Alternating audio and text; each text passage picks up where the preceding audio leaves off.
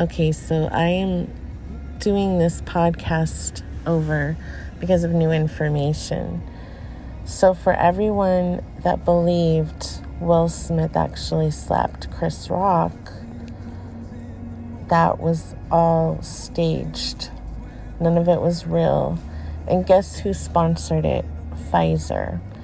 The same company that's been injecting how many people across the world for the last, hmm, year or more now, maybe a year and a half or so, or two years, and we're going into the third year of this scamdemic now. So, how does that make you feel? Do you still trust their uh, vaccines? What they're calling a vaccine, but it's actually gene therapy, as stated by attorney Thomas Renz, who has been dealing with whistleblowers that are blowing the lid off this entire pandemic and all the deaths in the military and people that are having adverse reactions and losing their children, the babies, unborn, and so much is going on. And Leigh Dundas is a part of um, bringing that to um, the forefront as far as letting people know what's going on because they're hiding all this information, just like the document that was released by Pfizer with all of the adverse effects um, that they tried to hide for over 75 years. But you still trust the science, right? You still believe the narrative. Despite everything, despite all of this information that's factual, you still have faith in these people. Despite Bill Gates' ill intentions, the Oxitec weaponized mosquitoes, the activist um, Mila de Mier that suddenly died as she was delivering a petition against his mosquito droppings in Key West and all across the United States. She had over 250,000 signatures and died suddenly while en route to deliver them. But every and then he posted a Grim Reaper mosquito man on his YouTube that is still there and he says, "Oh, it's mosquito week, like it's a celebration. It looks like a horror flick." But people still trust the science. You still trust Bill Gates when he sponsors luciferase and luciferin. Yes, these are uh, products, these are ingredients in the vaccines but you still trust the science. When many people are now emitting a Bluetooth signal, many people are now having, um, when you put a UV light to their arms, they're glowing in the dark, but people still trust the science. I don't understand it. And they're staging, the celebrities are sellouts, they're staging these things the whole thing was set up to bring about awareness of alopecia, which I who knows if that's what Jada Pinkett even has, because she, you know, all the tight weaves and braids and things could cause some hair issues for her and other people. But who knows if um, I don't know why she shaved her head last year or so, and her daughter as well. Were they planning for this? Were they kind of prepping people for this? I don't know. But what we do know is this people are losing their hair at a rapid pace. Young people have thinning hair now and um, hair loss like never before. This new technology is is cause is a contributor to it.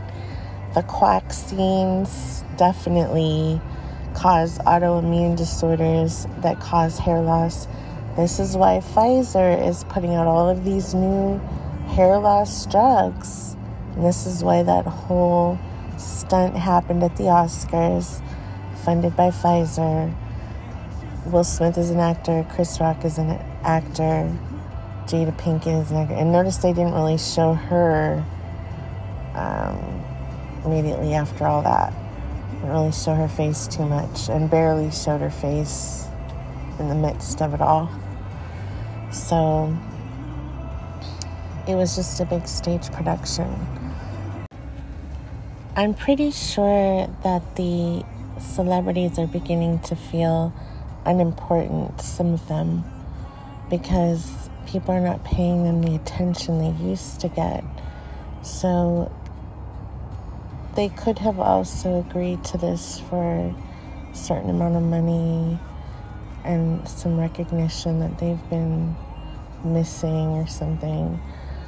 Um, any publicity is good publicity, right? Also, notice that people are on Twitter and on YouTube for okay, YouTube they removed the dislike button because the ratio was just so high on so many programs and all the BS that everybody finally woke up to. So that's the good that's the plus side about all this. People are more aware of the nonsense.